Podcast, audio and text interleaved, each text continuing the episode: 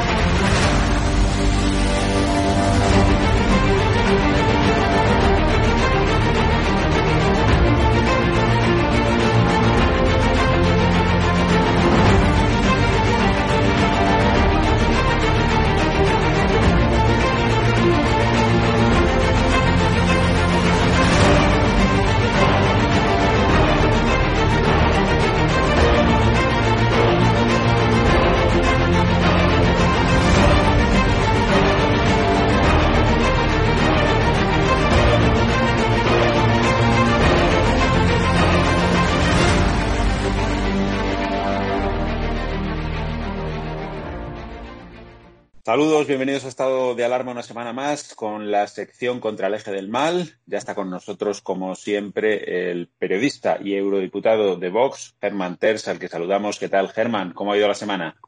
Pues muy bien, una semana absolutamente emocionante de campaña electoral por el País Vasco. Muy, muy emocionante y con España presente como nunca en, en, esta, en esta región española tan maltratada por la historia. Esta España, Germán, que algunos se empeñan en cambiar, ¿no? Que nadie la conozca, en, demoler, diríamos, los cimientos del Estado con este ataque de nuevo a uno de los pilares de la Constitución española, que es la jefatura del Estado, la corona, que bueno, que cada vez con menos disimulo, pues sufre una campaña de desgaste y acoso en la que entra ya hasta el presidente del gobierno, que habla de que le inquietan, le perturban las informaciones sobre Juan Carlos I, que por cierto ya no es el jefe del Estado, y guarda silencio Sánchez sobre esas informaciones que parece que ni le perturban ni le inquietan eh, respecto a Pablo Iglesias, que le tienen, creo yo, a las puertas del Supremo. Pero es que la campaña contra la corona, Germán, no cesa.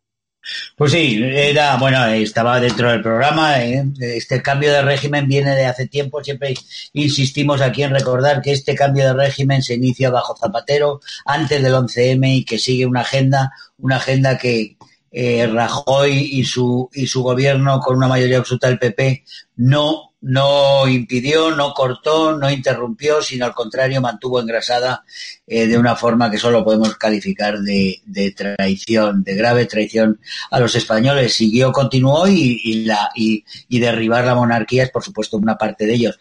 No sabíamos que se iban a dar tanta prisa en apretar, en acelerar en la cuestión de la, eh, en la cuestión de los, de la monarquía, pero hemos visto que con el pretexto de, de las, eh, de lo que ha surgido del regalo, del regalo del rey árabe del Saudí al, rey emérito Juan Carlos eh, I, pues que sale, mezclan todo, por supuesto, y entonces esos partidos que tienen robos de 600 millones por un lado, mil y pico millones por el otro, como el Partido Socialista, de repente se escandalizan porque un rey saudí, que eso suelen hacerlo los reyes árabes y sobre todo los reyes del, del de los de los eh, que son los países petroleros petrolíferos, pues le regaló 65 millones al rey. No voy a entrar que aquí en eso parece, digo, digo, todo es presunto, eh, no voy a entrar aquí si los debía haber declarado, por supuesto, no lo hizo eh, y los tenía fuera, pero fue eh, un regalo de alguien que ha hecho unos favores inmensos a España, entre otros los favores que ha hecho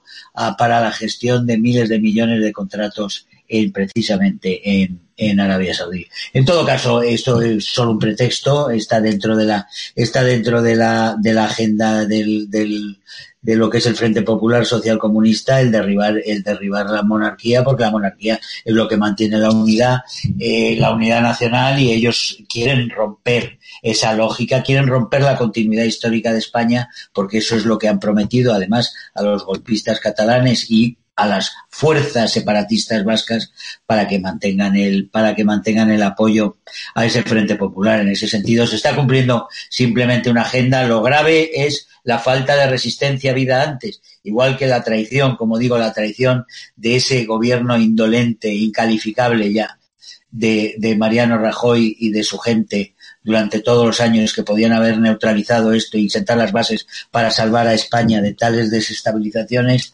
eh, al margen de eso, ahora que no tengan, que no se den cuenta algunos, salvo Vox, no parecen darse cuenta nadie de los peligros reales que, que sacuden que sacuden a España. Gracias a Dios, yo creo que lo que tenemos es un fortalecimiento de las posiciones de Vox y por tanto las posiciones de fortaleza y de denuncia frente al encanallamiento general de la izquierda y de la izquierda golpista, de los separatistas y del filoterrorismo. Yo creo que el otoño va a ser un otoño muy, muy preocupante, muy desestabilizador, pero claro, el mayor desestabilizador en España es un gobierno, un gobierno que ha tenido una política criminal durante la pandemia y que la sigue teniendo con proyectos que van claramente en contra de la democracia. Ahora hemos visto cómo han desaparecido el 80% del correo contratado por Vox para los domicilios en Galicia y en el País Vasco eh, ha desaparecido. Eso es un crimen electoral de una magnitud tan brutal que me merece una denuncia en todos los foros internacionales. Es una es un, un escándalo y un crimen que pervierte absolutamente las elecciones y es un, es un inmenso escándalo y crimen que deben pagar y que sabemos y hay que señalar al jefe de correos, que es el Serrano, que es el íntimo amigo de, de, de Sánchez para trabajos sucios. Y ahí lo tenemos haciendo un trabajo presumiblemente es un trabajo eh, hecho desde, desde allí, eh, el que hayan desaparecido el 80% del correo, del correo de Vox, del buzoneo de Vox a, en estas elecciones, lo cual, como digo, es un delito gravísimo, gravísimo, que merece, como todos los delitos electorales, una máxima persecución y cárcel. Te voy a cambiar el tercio completamente, Germán, para centrarnos un poquito en Venezuela, una polémica que ha ocurrido en la Eurocámara esta semana también, una votación de condena a Maduro que Vox no apoya, el Partido Popular os acusa de, eh, bueno, de, pues eso, de votar junto a Podemos y junto a Bildu en esta votación de la Eurocámara. Y creo que vosotros argumentáis es que esa resolución se quedaba muy corta, ¿no? Claro, es que tiene gracia, además, esto lo puedo contar muy bien, porque lo sé de primera mano, porque estaba yo sentado en la mesa negociadora, y soy yo el que se levanta de esa mesa cuando veo que el Partido Popular de una forma inaudita está aceptando que el Partido Socialista vaya recortando la propuesta de resolución conjunta, eh, vaya quitando mm, cosas importantísimas como es la relación de Zapatero, como es la relación de Irán y de Hezbollah, como son los contactos, como es Morodo y el saqueo del dinero de Morodo, como son las conexiones con Madrid, Delci, el incidente de Barajas, la relación con el ministro Ábalos, todo eso va desapareciendo de la resolución y resulta que el Partido Popular, eh, que lo representaba Leopoldo López, eh, va diciendo que sí. Javi López que es el representante del PSOE, cumplía perfectamente su papel, es decir, encubrir al régimen e intentar, como hacen siempre, proteger a la dictadura de Maduro, aunque la condenen un poquitín, así, un poquitín, pero siempre intentando limar todo y, por supuesto, hacer desaparecer todas las conexiones que hay, todas las conexiones absolutamente inauditas que hay entre el régimen, eh, la dictadura asesina de Maduro, narcotraficante con el gobierno de España, tanto con el PSOE como con Podemos. Eso lo hacen desaparecer todo y el Partido Popular aplaude, dice que sí y encima firma eso. Firma esa resolución vergonzante con ellos y a nosotros nos acusa de, de, votar con Podemos porque rechazamos esa resolución que es una farsa de resolución eh, y nos quiere meter en el mismo bote que los de Podemos que no votan nunca a favor de una resolución que critique en algo a la dictadura. Es decir, que es todo lo contrario. ¿eh? Nosotros no votamos con ellos. Votamos una cosa, votamos por unas razones que son exactamente las contrarias.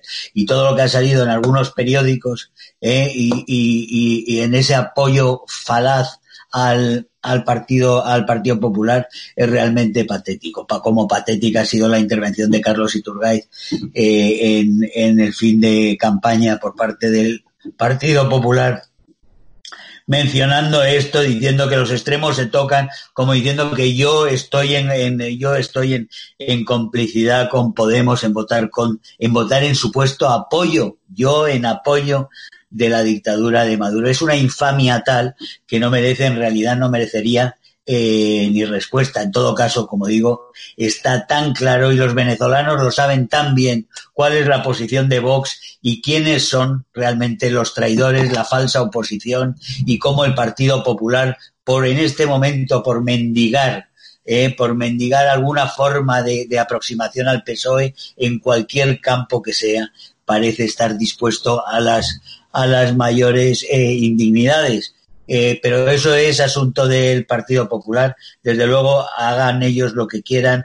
La, oposición real, la oposición, todos los, los venezolanos de buena voluntad que luchan eh, con honradez contra el régimen de, Maduro, contra el régimen criminal, socialista y comunista y narcotraficante, que es el régimen de, de, Maduro, saben que tienen en Vox su máximo aliado en España. Lo saben muy bien.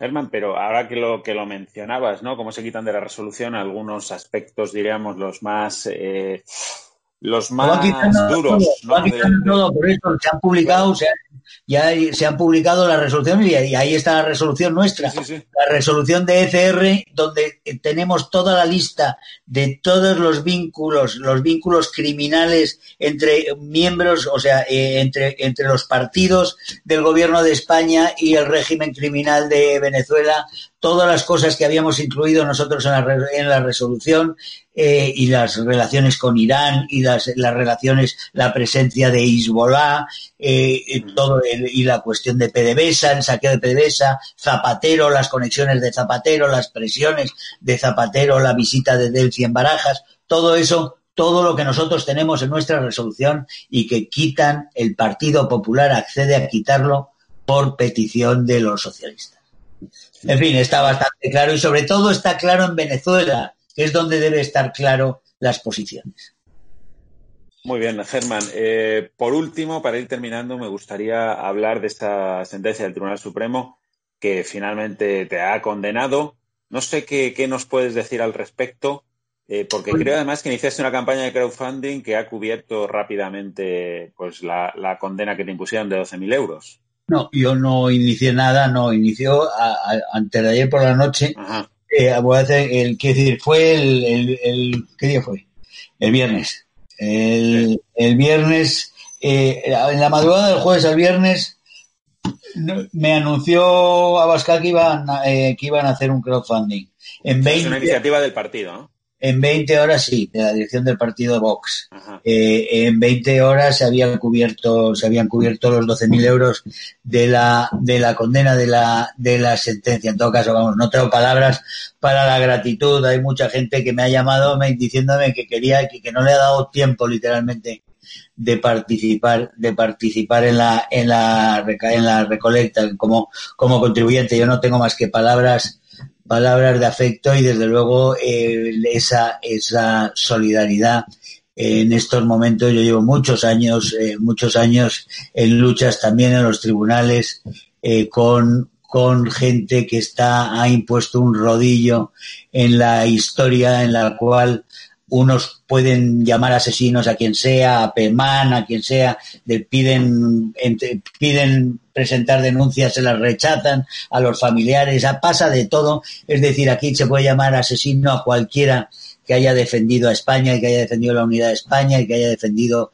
eh, a la seguridad de las y la libertad religiosa en el año 36, pero no se puede, pero no se puede uno meter nunca con los que están en este momento mandando, que se consideran herederos de la Checa, herederos de los autores de Paracuellos, herederos de todos aquellos que llaman héroes y que no estaban en el frente, sino que estaban en la retaguardia aterrorizando, aterrorizando a civiles. Eh, a unos les dejan insultar, descalificar y llamar asesinos a todo el mundo y no pasa nada, y a otros nos piden prácticamente pruebas periciales eh, sobre hechos que ocurrieron hace 90 años, hace casi 90 años. En ese sentido, aquí se está eh, actuando con un doble rasero claro eh, y, y es, es otra vez, volvemos al doble rasero de que tenemos monumentos asesinos como Largo Caballero, etcétera, etcétera, las calles y sin embargo desaparecen, desaparecen las calles de autores eh, de literatos, de, autores de la cultura que lo único que hicieron fue ser anticomunistas eh, y, contrarios a la besania del, Frente Popular. Eh, creo que tenemos que luchar, tenemos que por el pie en pared para luchar por la verdad, por la verdad y por el trato igual en, en España con la mirada la mirada limpia en la historia, mirada hacia atrás para realmente ver quiénes fueron criminales, quiénes no fueron criminales y poderlo discutir y poderlo hablar y que no tengan unos patente de corso y los otros eh, seamos, eh, se nos exijan, como digo, pruebas. Sin duda eh, tiene que haber un error en por mi parte en un artículo cuando se han podido amarrar a eso para, para condenarme en condenarme en esto, pero no es un error de faltas de veracidades en el contexto general de la historia, sino que intentan que yo que yo demuestre algo que no se puede demostrar a estas a estas alturas. En ese sentido, eh, hay que yo agradezco infinitamente la solidaridad tanto de Vox como defensor de la verdad. Eh, como y de la firmeza y de la firmeza y de la solidaridad entre españoles para hacer frente al rodillo de la mentira, de la imposición eh, y de la arbitrariedad totalitaria en la, en la revisión de la historia que, que se está practicando en España. Bueno, Germán, parece que si desde luego la intención era silenciarte, pues no lo han conseguido y lo comprobamos todas las semanas aquí en contra del eje del mal, en estado de alarma. La lucha va a ser y, en muchos más sitios, ¿no? Pero aquí en uno de ellos comprobamos que desde luego no van a conseguir callarte y no lo han conseguido. Benjamín, la lucha va a ser muy larga y vamos a tener muchos reveses y hay mucha gente intimidada y hay mucha gente interesada y hay mucha gente embarcada en, en, esa, en ese proyecto totalitario que nos está atropellando en este momento. Pero para hacer resistencia al mismo lo que hace falta es eso, perder sin miedo a nadie ni a nada, como dice Abascal al cierre de los mítines, eh, sin miedo a nada ni a nadie y, y hacer frente realmente por defender las causas que consideramos justas y la verdad. Muy bien, pues aquí en esta sección, contra el eje del mal, eso es lo que intentamos, poner nuestro granito de arena e ir contando las cosas que, suceden sin pelos en la lengua, desde luego, y sin, y sin cortapisas. Así que, Germán, muchas gracias una semana más por estar aquí y un saludo para la semana que viene. Un saludo, un abrazo. De acuerdo, y a todos ustedes, pues les esperamos dentro de siete días aquí contra el eje del mal. Hasta luego.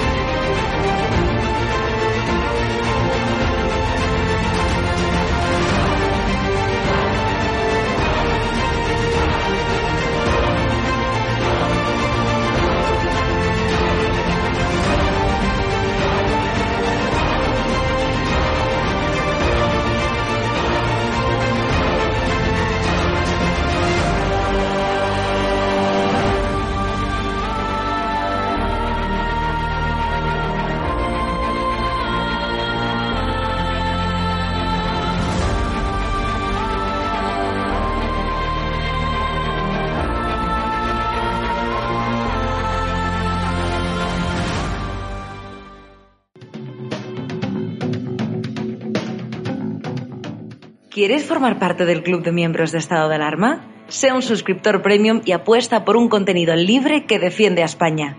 Te damos varias opciones. Echa un vistazo a las distintas categorías y dependiendo de la aportación que desees hacer, elige una. Con eso aportarás a que sigamos pudiendo crear este contenido. De parte de todo el equipo de estado de alarma, gracias por tu apoyo.